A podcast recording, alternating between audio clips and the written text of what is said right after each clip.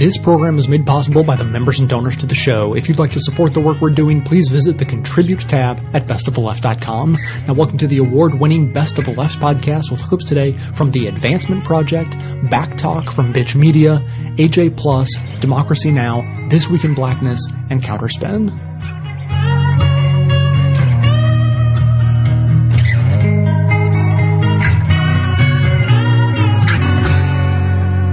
School to prison pipeline is the description of how the school system is set up to push you into the prison system. School's no longer a community. School's no longer a family, a place where, where we're always welcome. You walk into school, the first thing you see is a metal detector. The first face that greets you is a school police officer. All the kids want to do is go to school. They don't want to go to school to be labeled a criminal when folks talk about the school to prison pipeline, it's real. There's a direct correlation to lack of education, economic opportunity, and also incidences of incarcerations. We have had kids in the system, you know, hitting somebody with a ruler. We've had kids in the system tussling or fighting in a hallway.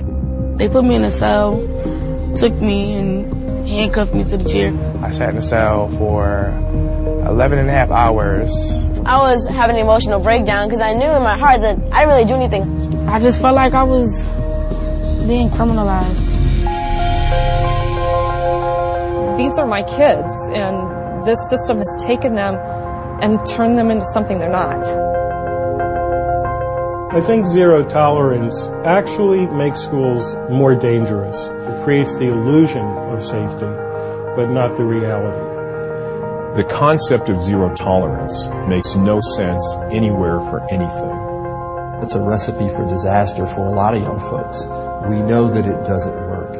It would be insane to continue this policy. To feel alienated and to feel watched in your own school is not healthy for that student. If you disrupt the positive things going on in his or her life, they may never get that back. This criminalization is not just an inner city problem.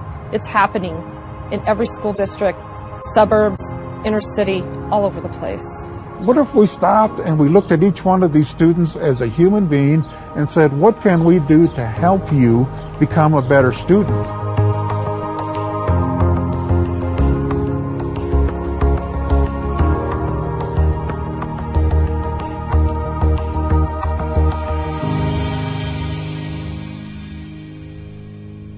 So the first topic we're talking about this week um, is a case that happened w- this week where um, a student, a black female student at Spring Valley High School in Columbia, South Carolina, um, was sitting in class and wound up getting really brutally uh, arrested by a sheriff's deputy.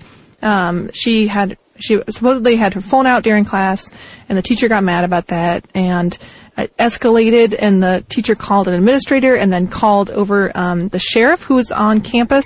Um, and that sheriff uh, deputy, his name's Ben Fields.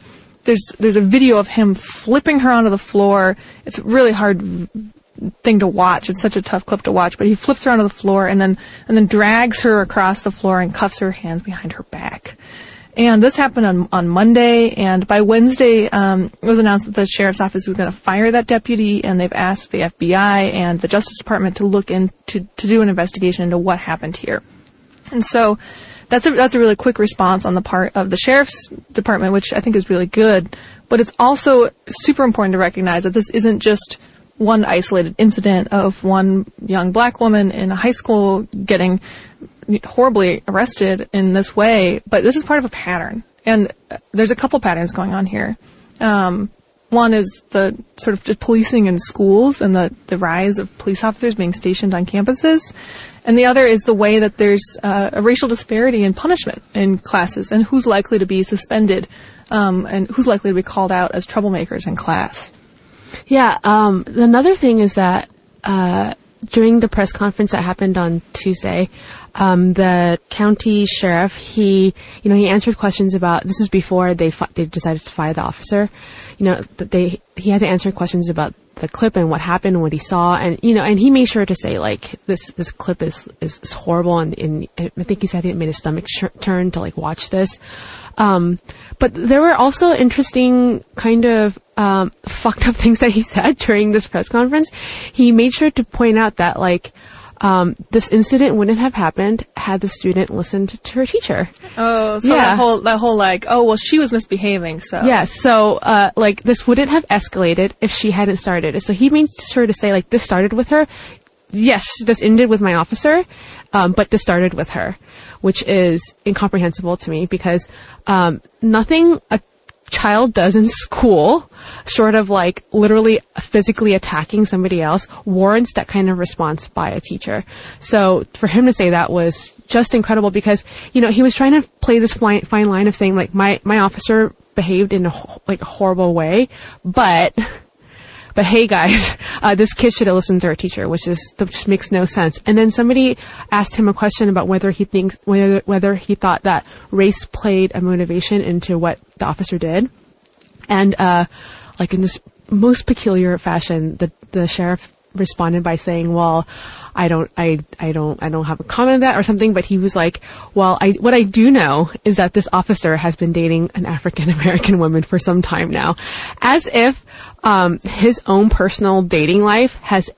anything to do with the brutality that he inflicted on this kid and and like and ignoring like that there you know this is a systemic thing that happens to black kids in school where they are like um, disproportionately suspended or um, get arrested on campus for like offenses like this and like if we're going to be real about like why this happened to this child it's because you know we operate within a white supremacist system where we don't treat black and brown children the same as we do other kids Yeah, there's this whole. I mean, there's this. This plays into the whole ongoing debate over about how whether filming the police keeps us safe. You know that in this case, other students in classroom in the classroom, as soon as the sheriff got involved, started filming the incident, and because of that, we can see what happened. And there was, and this this deputy is going to be fired, and hopefully there will be some justice for the student involved in this case.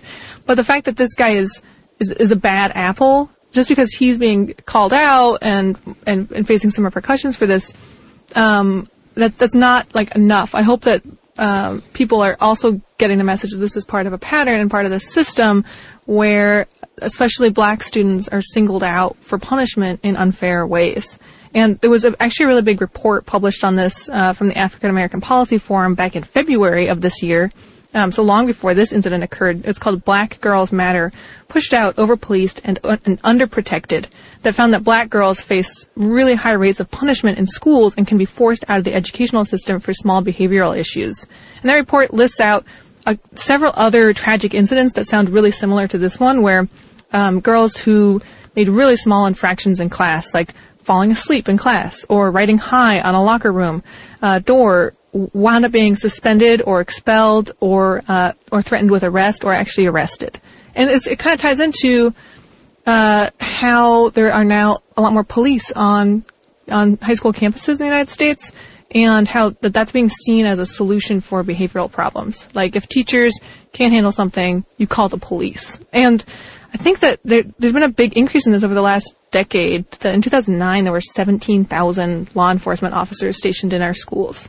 And that ties into what people call the school to prison pipeline, where so a student like uh, gets in trouble in, in class for something small like this, and then they wind up getting the police called on them, and then they wind up getting arrested, and that puts them into the criminal system. That winds up often with with them being more likely to go to prison later in life or go to jail for stuff like throwing spitballs. Yeah, it's it's just uh, it just I mean this is just like a, another glaring example of how like structural racism is in every part of our culture and and like in every part of our daily lives and how um I think for for folks who like don't have to touch this every day or to deal with this every day like um it's it's hard to stomach and watch these like clips. So another thing I wanted to talk about was that um oftentimes when incidents like this happen that are caught on tape, uh, I think that, you know, we just get com- bombarded by them, like on our Mhm. timeline, like on Facebook or on Twitter or whatever. Like one more terrible thing today. Right. And, uh, and I think that we need to be more conscientious about what we share in terms of like the clip. Uh, yeah. Because it can be very traumatizing for, um, people in that community to be like, okay, why, why are you resharing this clip of this young black girl getting brutalized you know, it's, it can be very traumatic. And I mean, I think we can talk about like accountability and like white supremacy or, or you know, like police brutality without actually showing the violence. Um, and I think that sometimes for people who don't have to deal with the violence on a daily basis, um, like we, like, like, oh, we feel like, well, we have to see it to believe it. But does that mean that like, you know, the people we're sharing it with have to see it as well? Yeah. Yeah, I think that's a really big issue, and especially, I mean, you and I are editors, so we have to figure out like what do you actually include in an article when you're writing about this. When when we write an article about this, do we include a clip of this video, or do we just describe what the video shows, and how graphically do you describe it? What's the actual language that you choose? And those are those are big decisions. And with this one, in this case, I wrote an article about this for our website, um, talking about that study that I just mentioned and how it ties into this specific incident and I really I was like, no way am I including a clip of that video because it's so, it's so hard to watch. And just watching it, I just like, it was really upsetting to me. And I think that you can convey what happened by just describing it and that that's, that can be powerful enough to get people to recognize why this is a problem. Like you don't, I don't think you have to see every single incident of violence yourself on film. Like I'm glad that the film exists as, as a documentation and I doubt that the sheriff's department would have done anything without having the film exist but that doesn't mean we have to watch it on repeat. This isn't like a new thing. That's just, that's the other really shitty part.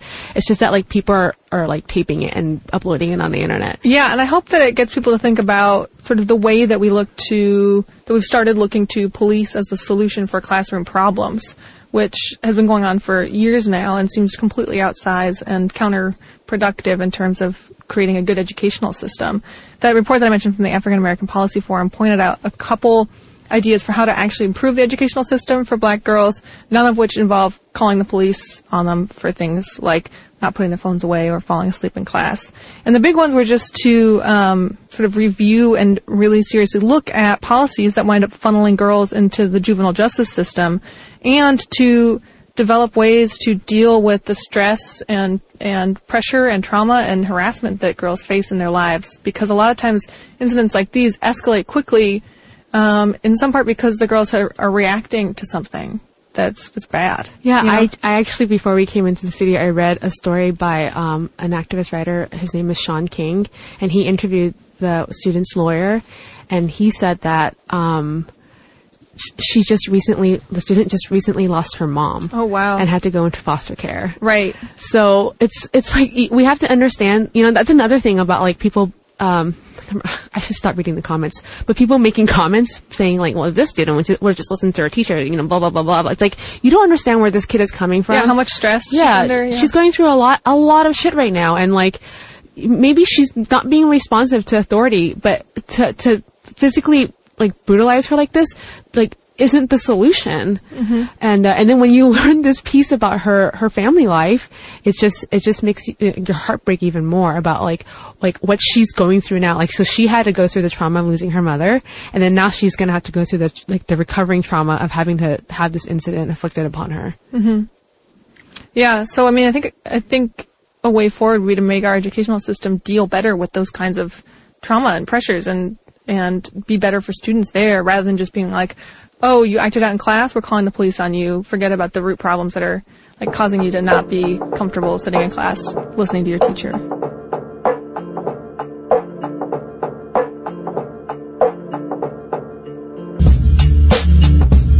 I was born into a homeless family, um, and and I grew up in the slums of San Francisco. I mean, I've been on probation since I know I mentioned earlier since eighth grade. The first gun I ever had pointed in my head was when I was 12 years old by a police officer. Typical story, you could say.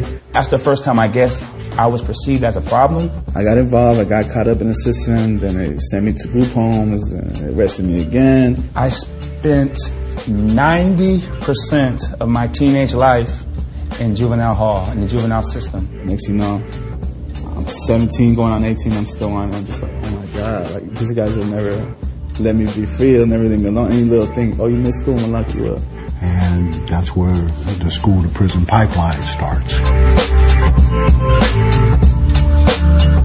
So the CARE program is Center for Academic Reentry and Empowerment, CARE. And basically, they're a truancy program in the form of a school.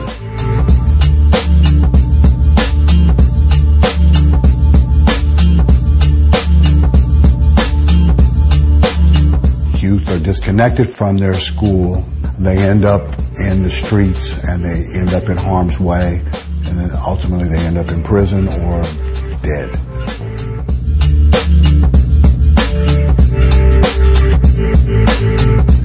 We address the behavior, we peel back the layers, and oftentimes we discover it's, it's learned, it's trauma, it's things that have happened in the community. How I first got under probation was an incident with a teacher at George Washington High School. We was both in the hallways. I was bouncing my ball, and he said I hit him. I did not hit that teacher. After um, I got arrested for something I didn't do, my whole mindset of the system is I don't want nothing to do with it. Uh, you guys are something else. You guys set people up for failure. You But as I go back and I, re- I recollect, I could have easily got taken to the principal's office instead of having me carried out in the back of a police car. When I finally came back here and came into my senses, they helped me look for jobs. We provide services for them to find their self-worth and, and become self-sufficient. I hear a lot of kids always say things like, well, you guys actually care about us. You guys actually have our back. Most kids are stomped on and crushed early. It's very difficult to, to transition, to turn your life around. Um, and that's why we have this program.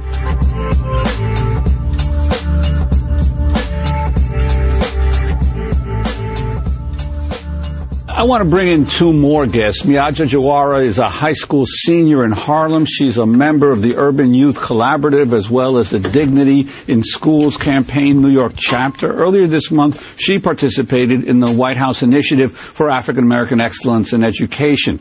And Kesi Foster is a coordinator of the Urban Youth Collective. Miaja, t- talk about your experiences with uh, school safety officers, as they're called here in, uh, in New York City. So in my school, we have since freshman year and since my freshman year into my senior year, there's been an increase in the number of school safety agents in my school so far. And with the increase of school safety agents, we don't have metal detectors in our school, but we have roaming metal detectors. So since the increase of school safety officers, the amount of times where we have the pop-up metal detectors coming to our school, that's increased as well. The way that the school, the way that um, children were disciplined, it seemed much more harsher since the increase. Um, my experience alone, I've dealt with a lot of like things that are really normal, like maybe I'm a few minutes late to class, ends with me instead of being sent to class, being sent to the um, safe room, which is basically a detention room, and we, I've been held there like in, for an entire class period for being like maybe just a couple minutes late to class.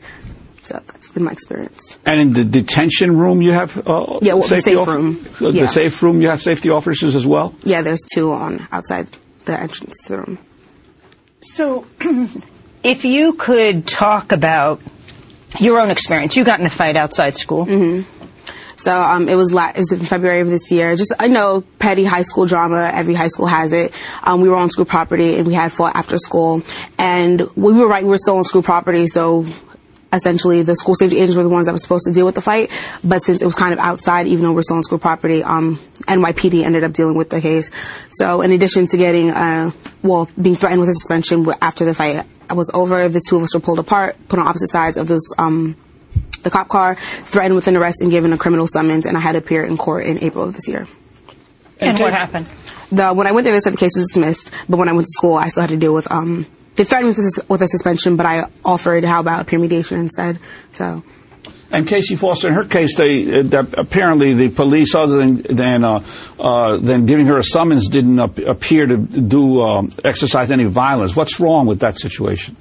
For receiving a summons? Yes. So here we have an incident which happens in high schools all across the country, right? There was a very small, minor altercation between stu- students, and instead of it being dealt with by school authorities, Miaja is now being introduced into the criminal justice system for the first time in her life, right? Students that go to court during school days, because if you get a criminal ju- uh, summons during, you have to go to court during a school day, are four times more likely to drop out of high school than students that do not in New York, right, because you are at 16 years old, you are charged as an adult for anything. If you are charged with a criminal summons in a school and you don't appear in court, or if there's a fine that's attached to that and you don't appear, we now have high school students that are having open bench warrants for things that are happening within our schools that traditionally we have handled within the schools.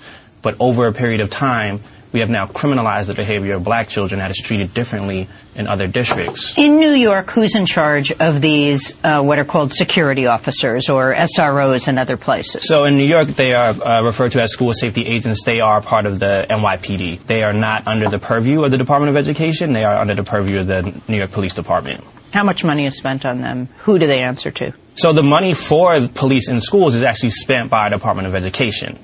Uh, it's somewhere between 360 million and 400 million dollars a year annually for what they're calling school safety needs. And I, have spoken to principals in New York City schools who, who complain about the fact that they have no control over these safety agents. If there's a particular one that they don't uh, uh, like their, their methods, they have no control over whether they stay in their school or not. And as you say, they basically are the arm of the police department inside the public schools. I there was an incident last year at a high school in Brooklyn in which a young man was walking through a school, uh, a metal detector he had in his school. He had broken glasses, and so he had a safety pin that was holding his glasses together. And he was told, you can't come in with that because it's a weapon, or you can use it as a weapon. And he said, I've been coming to school with my broken glasses for weeks, and no one's ever bothered me. And so the safety agents told him, if you come in, right, we're going, we're going to confiscate your glasses, so leave them out here. And he said, I can't go to school all day without my glasses.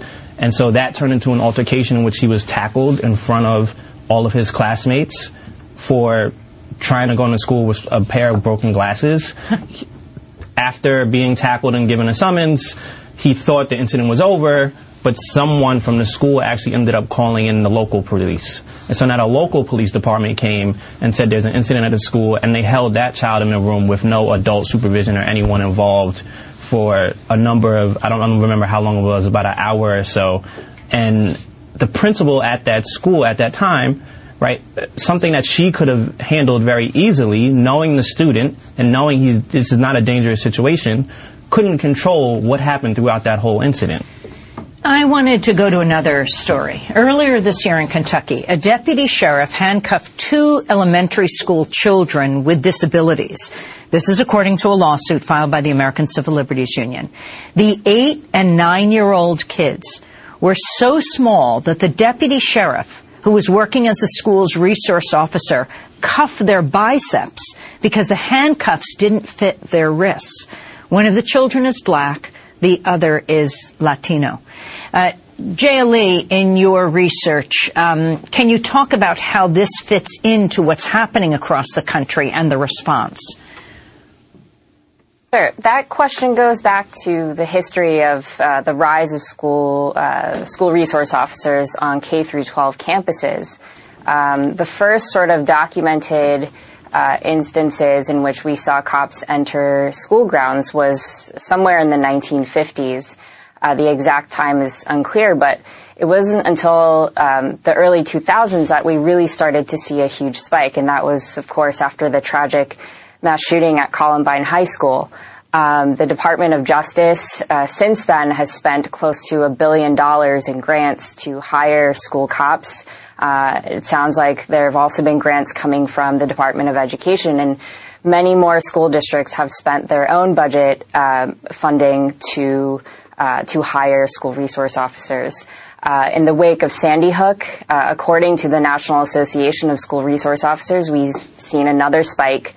Um, and uh, of course, what we're seeing now, from what I hear uh, from talking to various sources, is that there's a larger growth happening on elementary school campuses. And so I think uh, in in the years ahead, we'll see more incidents happen with younger children, uh, like we did in Kentucky. And Phil Stinson, in about a minute, can you tell us uh, the uh, to what degree the to, to what degree the the police are being uh, deployed in minority school districts largely as opposed to white school districts across the country? Well, I think they're deployed uh, uh, similarly across the country. There's very little in the way of data that would be able to to break that down that I'm aware of. So it's it's it's kind of uh, difficult to tell. Uh, but they're used in different ways in the schools in which they are placed. And I think it is um, apparent that there's, uh, you know, some race issues are involved here, and that's something that needs to be looked at. My biggest concern here is that, you know, the school to prison pipeline, where we've got academic failure, we've got exclusionary disciplinary practices, and we've got kids dropping out of high school. And uh, and and the other thing that I've seen in my research is that girls that are brought into the juvenile justice system have a history of trauma. And we look at the video from South Carolina. Certainly, that was a traumatic experience that girl uh, encountered. I think it's very interesting that yesterday in all the news coverage that I saw, they kept repeating that the girl was not hurt. Now, who did they get this from? Um, I didn't see them speaking to the girl, so who did they get this from? Miaja, when you saw this video, um, did it shock you? Have you seen anything like this in your own school in Harlem? It definitely did shock me because just the way that the situation how fast it escalated. It went from her sitting in her desk to that's being flipped over to her being dragged across the room. It definitely did shock me. And while I haven't seen, uh, in my own, I haven't seen it myself, I haven't seen something as serious as that. I have seen students being pulled, being aggressively pulled out of the classroom because they don't want to leave the classroom. Wow. It's just that this is similar. Just like I feel like I'm watching the McKinney pool party all over again. It's a girl who's obviously much smaller than the person who is attacking her. Wait, just one sec. You talk about the McKinney pool party. Mm-hmm. Um, we have video of that, and for radio listeners, they can go to our website. But let's go back to that because mm-hmm. me too. When I saw this, I thought this is exactly mm-hmm. the same approach. Talk about what happened with this white officer and this. I think she was 14 years yeah, old 14 girl years in old. her bikini. Mm-hmm. So she. Um, it was a neighborhood pool party. Someone had invited um, people, from, I'm assuming from school or from um, just in their community. They invited them to the pool party. They were all invited guests, everyone that was there. And other people who lived in the neighborhood, they were complaining, say, oh, we don't want these black people in our neighborhood, go back to our Section 8 housing. And the police were called, and in the video, as you can see, as soon as the police were called, everything, everything was completely out of control. The 14 year old girl, she viciously slammed to the floor. Her head is put, her face is in the grass, and her, she's being, um, the officer is kneeling into her back. She's, in the video, you can hear her saying, get off me. She's obviously in distress. And when I see the video from South Carolina, I think of the same thing that happened to McKinney. This is another girl, another girl who's about much smaller than who's attacking her. And it's at this point is why do we why is it happening again? Why is it repeating? And, and, Kesi Foster, what do you think needs to be done? What is your organization uh, advocating for in terms of the use of these uh, safety agents in schools? Sure. So I would say um, the young people, the high school students, the organizers from our organization, Black and Latino high school organizers in New York City, um, as well as Black and Latino organizers, high school students throughout the country, and even parents um, through the Dignity in Schools campaign, are organizing to uh, one, we are organizing to eliminate suspension policies that are deeply rooted in anti-racism and, and, and, and race, anti-blackness and racism, right? And so it is only, right, the biggest indicator for a student being suspended for these minor infractions is that they are black. When you control for every other factor, socioeconomic and every other factor that they say leads to so-called misbehavior, the research clearly shows that the biggest indicator for a student being more likely to be suspended is that they are black. And so we are advocating for an elimination of uh, suspension and uh, uh, policies that push students out of school, right? Uh, and we are also advocating for uh, replacing school resource officers and police officers in schools with more guidance counselors, social workers, community intervention workers, and professionals that are trained in trauma-informed practices to create a safe and supportive uh, system for schools uh, and for young people. New York City has 5,400 school safety agents and a combined 3,600 guidance counselors and social workers. And so we are not investing in the future of black children. We're not investing in public education. We're investing in prison cultivation. So you want the ratio flipped? We want the ratio flipped on its head. Yes.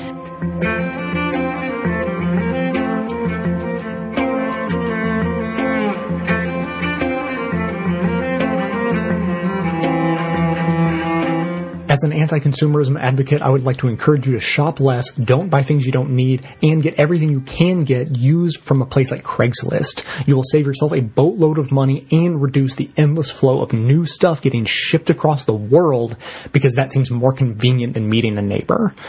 Failing that, try a locally owned small business. Failing that, if you're left with no choice other than to buy something from a place like Amazon, then at least there's a way you can do it and support this show at the same time. Simply click through to amazon.com, amazon.ca, or amazon.co.uk from the banner at bestoftheleft.com and shop as you normally would. Better yet, click through on the link to your country's Amazon store only once and then bookmark that link to use every time you shop. Your shopping experience will be identical to normal. It will cost you nothing extra, but 7 to 8% of the cost of your order in soulless corporate blood money will be siphoned off and used to tremendously support the production of this show. Thanks for doing the right thing, whether that be rejecting consumption altogether, consuming sustainably, or at least consuming in a subversive way.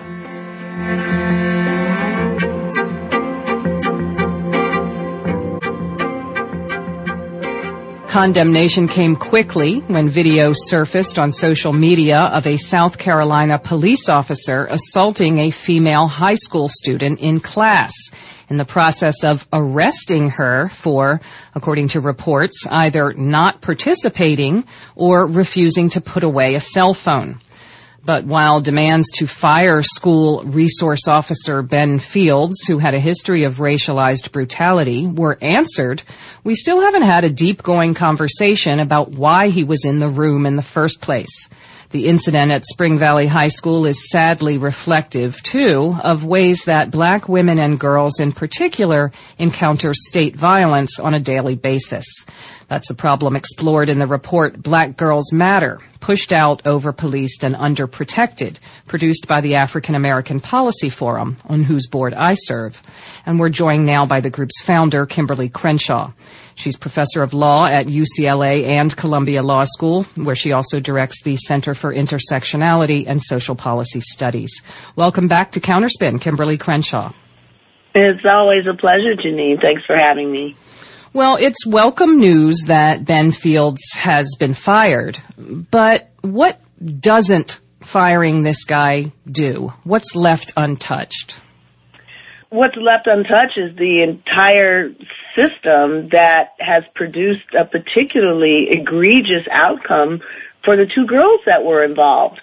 We did spend a lot of time over the last 48 hours talking about what should happen to the police officer and somewhat under the radar was the question of what should happen to the girls. Like, you know, some people kind of assume that once it was decided that the officer acted out of policy that somehow that would automatically lead to a decision that the charges against the girls should be dropped. But to our knowledge, the charges are still pending. And I think we saw in the statement of the sheriff who fired Mr. Fields that he actually saw the arrest as being legitimate. So we have to now look deeper into how it is possible that one could be subject to arrest either for not paying attention, for looking at a cell phone, or speaking up against brutality that's playing out in the classroom. So the big issue is, can we get to the criminalization of ordinary behavior that young people engage in? Well, there's so many heartbreaking parts of this. The, the comment from Niya Kenny, the young woman who recorded the assault and who spoke up and who was then, as you say, arrested herself.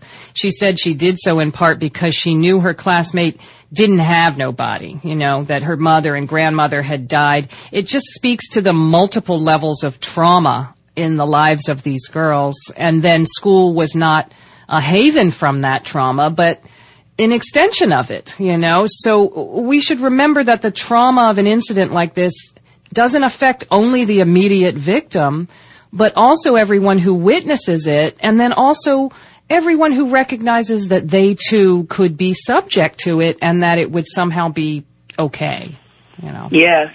And that's the piece of what we were learning when we did our report, Black Girls Matter.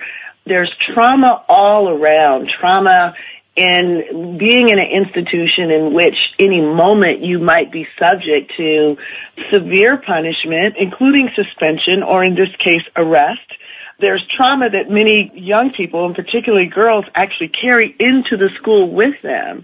So as I was looking at the video, I had no idea what this young lady was dealing with, but it occurred to me that she could well be suffering from some kind of personal challenge, some kind of personal trauma in which just getting to school is in and of itself a victory, right? If that teacher had simply perhaps approached the young lady or just let her be for a period of time, no doubt the, the fact that she was suffering from some challenges would have eventually made itself known. But the moment this becomes a law enforcement issue, that becomes the moment where the student's future is placed at risk. And that means our institutions are underserving students, not only by making such behavior subject to law enforcement, but depriving them of the resources that they might otherwise need to handle some of the problems that they're dealing with. Yeah, Sheriff Lott at every turn says that the young lady was disruptive and disrespectful. It reflects an attitude that the young women and girls who you spoke with for Black Girls Matter, they remarked on that a lot, didn't they? This idea that they were disrespectful, that they were somehow in and of right. themselves disruptive. That's kind of common. we were trying to figure out what was behind the disparity. We had found that black girls are six times more likely to be suspended than white girls, and in New York it was ten times more likely. But we wanted to know what the stories behind the data were.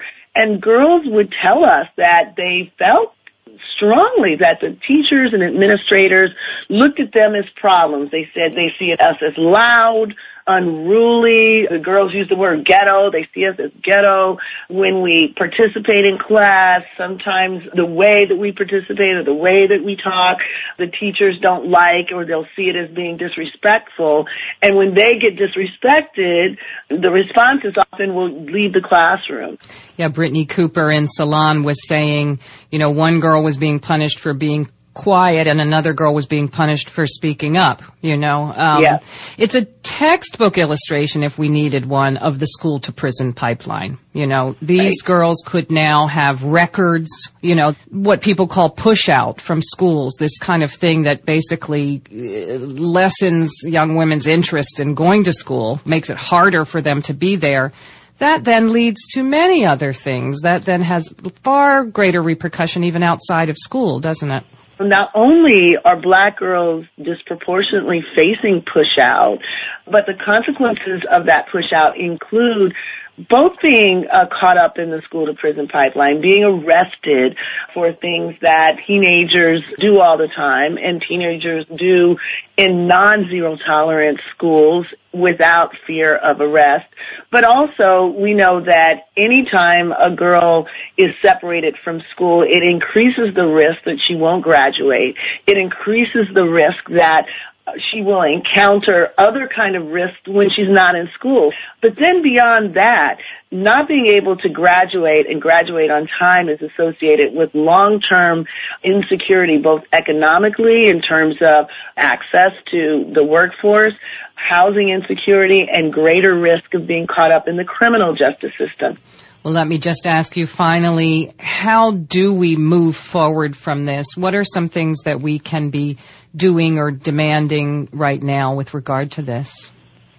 Well, one thing I definitely hope happens is that the frame stays open. Now that we've seen this, we can no longer go back to the assumption that police violence, both in and out of the school, really only impacts men and, and men of color in particular.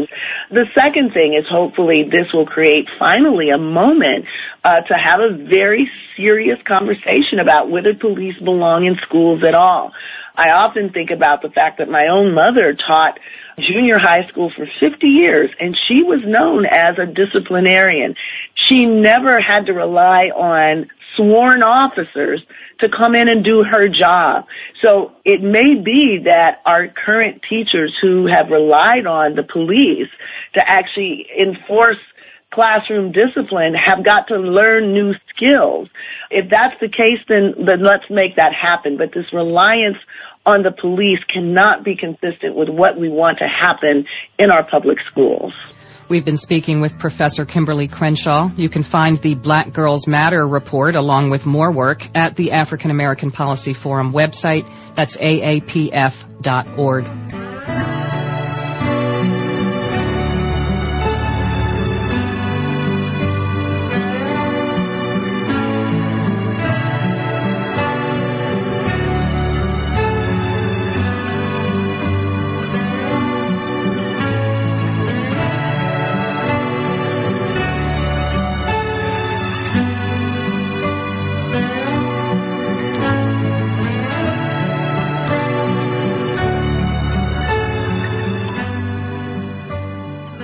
they're putting a lot of cops in schools. In Austin, Texas, they're putting cops in schools, and that means more dropouts. Because the ways in which police interact with students in school can play a role in those kids dropping out of school. So the high school graduation rate No, no, no. What, what, what, what was, what was happening, Amani?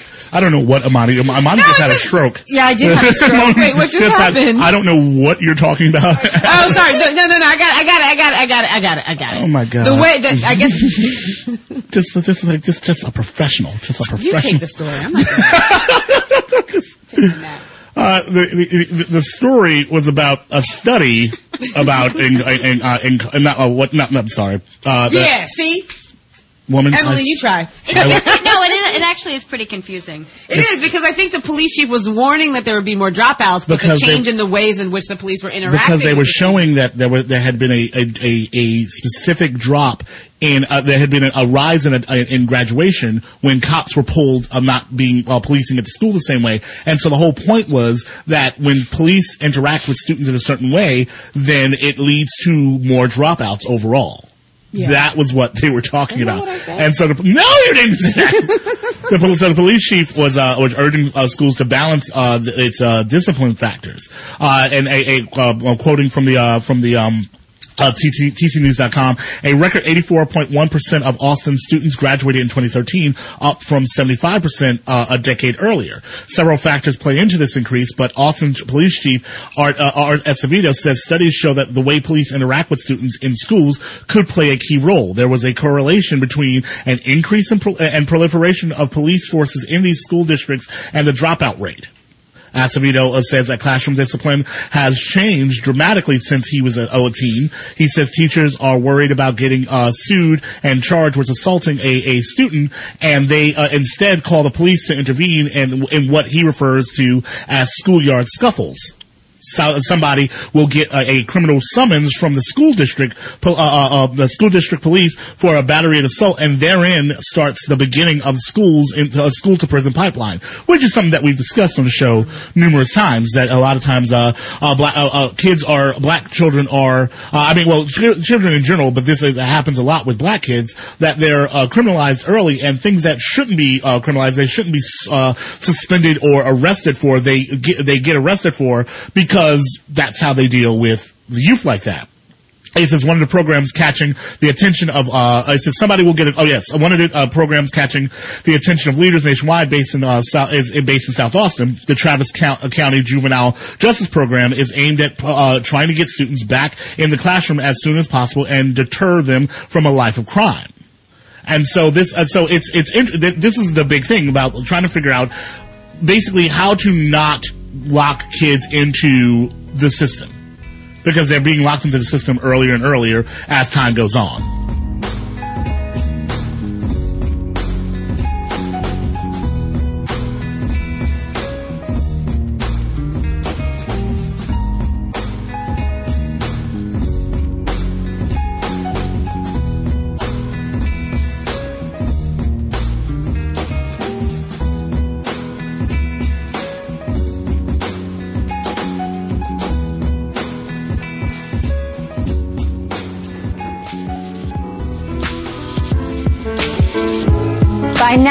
Probably seen this video of Officer Ben Fields throwing a student to the ground in South Carolina.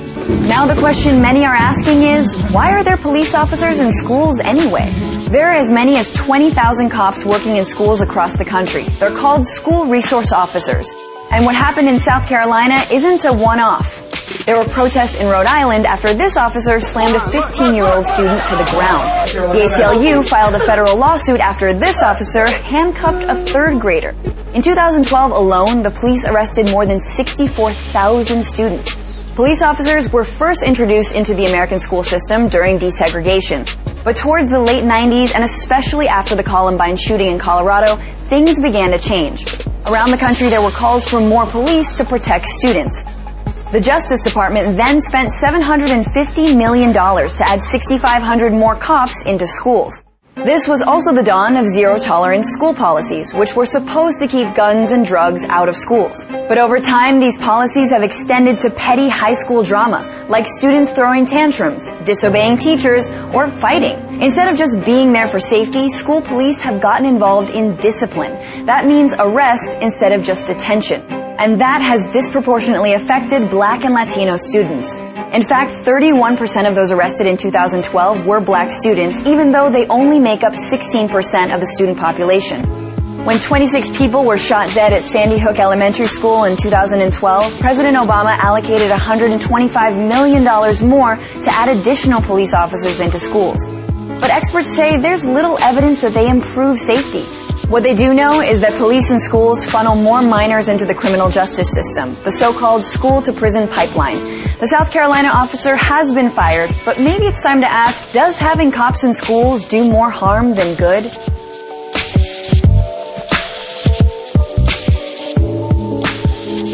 You've reached the activism portion of today's show. Now that you're informed and angry, here's what you can do about it. Today's activism, safequalityschools.org, ending the school to prison pipeline.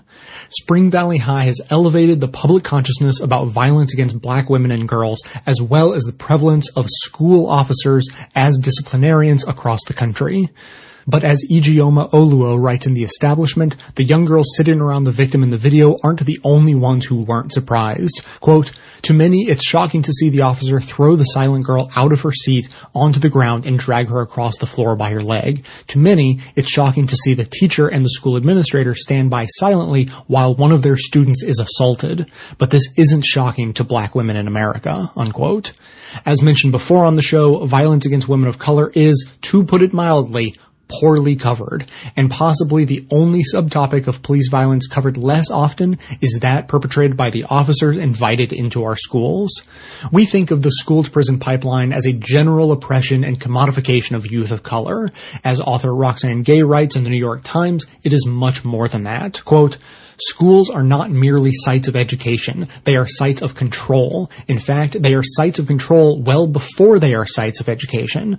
And for certain populations, students of color, working class students, anyone on the margins, the sites of control in the school system can be incredibly restrictive, suffocating, perilous, unquote. The Advancement Projects program, Ending the Schoolhouse to Jailhouse Track, is dedicated to documenting and exposing zero tolerance and other harsh policies that contribute to violence like that at Spring Valley High, developing and implementing school discipline reform at the local level, and organizing national visibility campaigns pushing for broader reform. At safequalityschools.org, you can find the current campaigns and programs in your state, as well as infographics to share and resources for students, parents, educators, law enforcement, and activists. Through a link on their homepage, you can also contribute personal stories detailing how the school to prison pipeline has affected you and or your loved ones and neighbors. For inspiration and motivation, they also have a page of victories from around the country of law and policy changes. As the Advancement Project infographic titled What You Need to Know About Hashtag Assault at Spring Valley High states, these incidents are not uncommon. It's time we demanded our education tax dollars actually be used to educate, not victimize. Visit safequalityschools.org and get involved. The segment notes include all of the links to this information as well as additional resources. And as always, this and every activism segment we produce is archived and organized under the activism tab at bestoftheleft.com. If ending the school to prison pipeline matters to you, be sure to hit the share buttons to spread the word about safe quality schools via social media so that others in your network can become part of the movement too. Activism.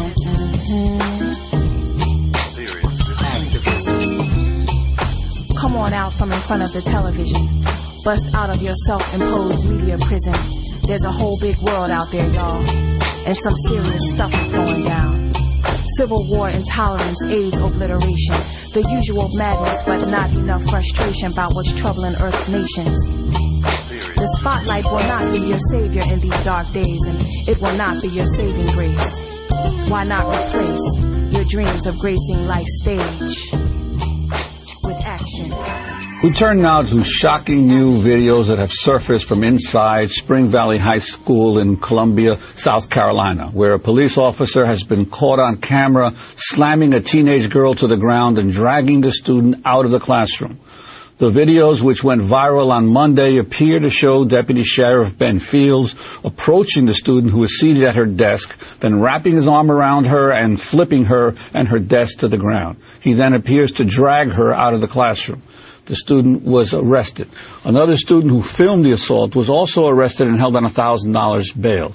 On Tuesday, Richland County Sheriff Leon Lott said he was shocked and disturbed by the video. Just like anybody who saw the video, I was shocked and disturbed by it. Uh, you can't watch the video without having those types of feelings. And as a sheriff and also as a parent, I have a seventh grade daughter, uh, it, it bothered me. And at that point, um, I wanted to have a lot of questions answered. The incident reportedly began when the student refused to give her teacher her phone, uh, which then prompted the teacher to call for outside help. Soon, Deputy Sheriff Fields came into the classroom to remove her. Classmates say Fields had a reputation as being aggressive with students who had nicknamed him Officer Slam. Fields has faced accusations of excessive use of force and racial bias in the past. In 2007, he was sued for excessive use of force. The case was later dropped. In 2013, he was sued in a civil rights case that is still pending. Following the release of the videos, Deputy Sheriff Fields was suspended without pay. The U.S. Department of Justice and the FBI have opened investigations.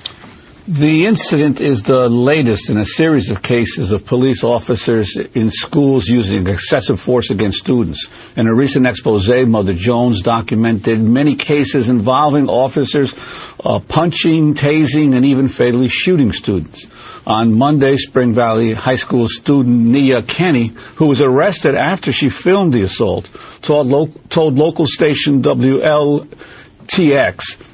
that she was shocked and disturbed by uh, police officer Fields' behavior. I was in disbelief. I know this girl don't got nobody, and I couldn't believe this was happening. I'd never seen nothing like that in my life. Like a man used that much force on a little girl, a big man, like 300 pounds, a full muscle. I was like, no way, no way. Like you can't do that to no little girl. I'm talking about she like five, six, and I was screaming, "What the f? What the f? Is this really happening?" I was praying out loud for the girl, and I just, I couldn't believe it was happening. I was just crying, and he was like, "Well, since you got so much to say, you coming too?" And I was like, "What?" And he, you want some of this? And mm-mm. just put my hands behind my back. Well, for more, we're joined by three guests. In San Francisco, Jaeah Lee is with us, a reporter for Mother Jones Magazine. Earlier this year, she wrote an article called Chokeholds, Brain Injuries, Beatings When School Cops Go Bad. In Bowling Green, Ohio, we're joined by Professor Phil Stinson, criminologist and associate professor at Bowling Green State University.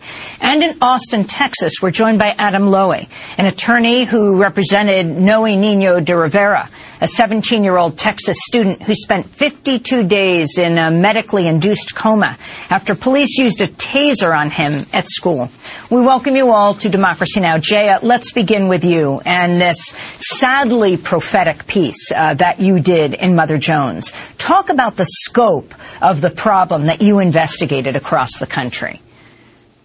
Well, I should begin by saying that there is, much like with police shootings uh, nationwide uh, and on the streets, there isn't good data on the use of force by cops in schools. So it's really hard to say. Uh, I began, uh, the story for me began with a couple of local news reports that I had seen while in the course of reporting a use of force by police officers.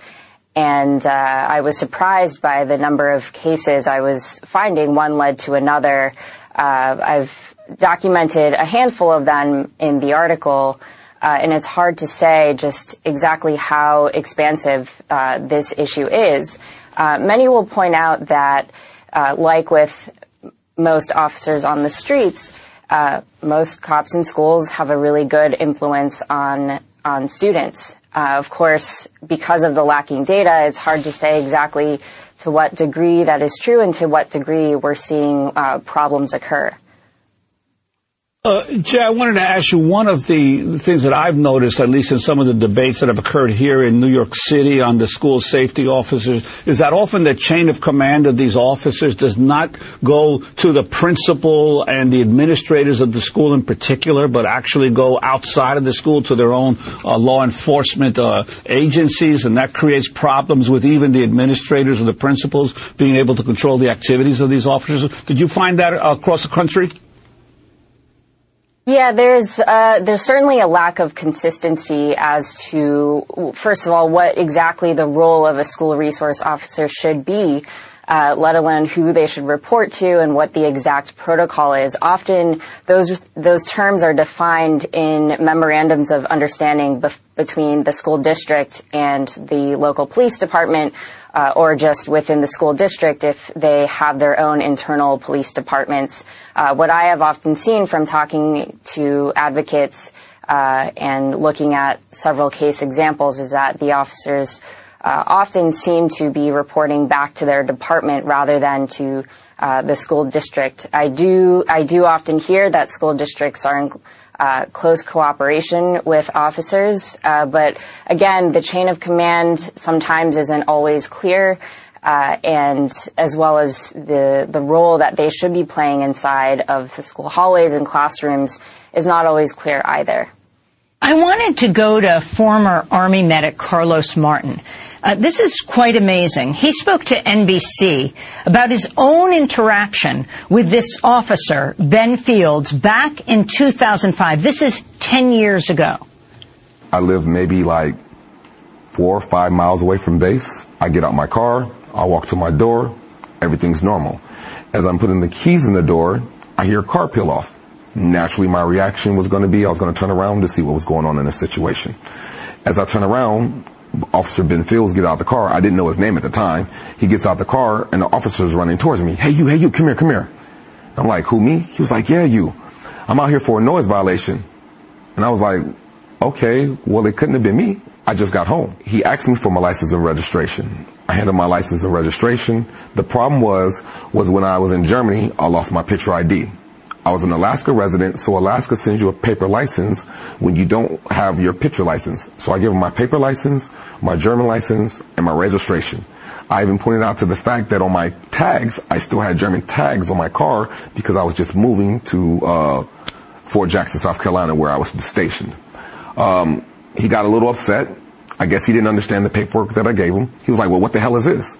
I was like, dude, if you just calm down, you can see that I have German tags on my car. And he interrupted me in the middle of the conversation. And he was like, you are not addressing me as dude. I'm a Richland County officer of the law. I was like, well, you address me by, hey, you. He was like, well, that's because I don't know your name. And I was like, well, sir, I don't know your name either. And next thing you know, wham, he slams me to the ground and starts beating on me, hitting on me, punching me. He takes out his can of mace. He uses a whole can of mace on me. And he became more violent because I didn't react like the normal civilian. Well, I'm not a normal civilian. In this whole situation, I was in my military uniform.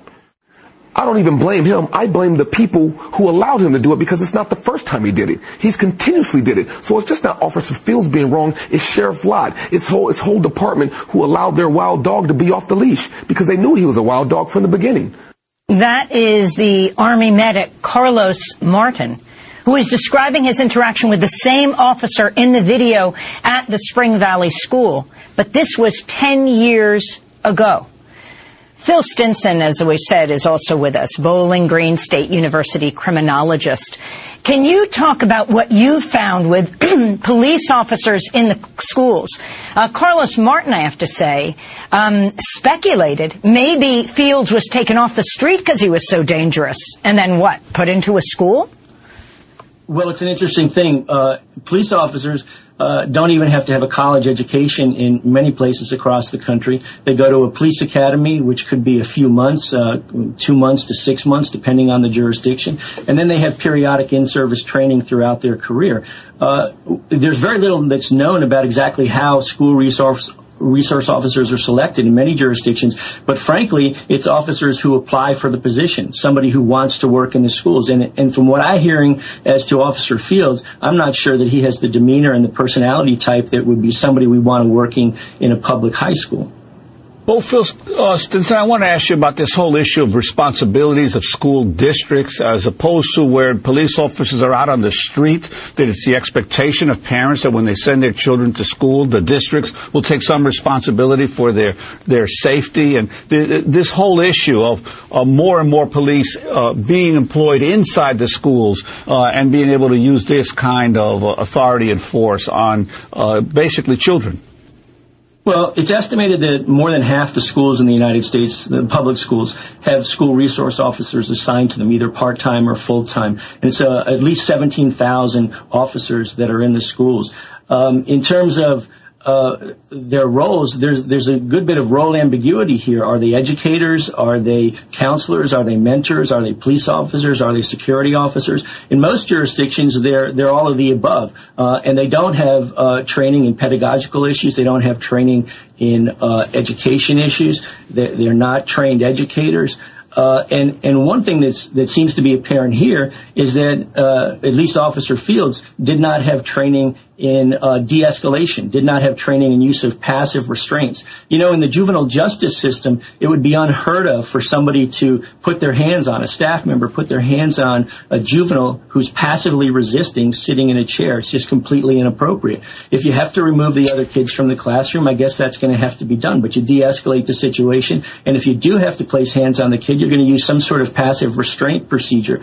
Uh, you would think that they would practice this, that they would have drills in this type of thing because I would uh, hazard a guess that uh, students refuse to give up cell phones in classrooms across this country every day.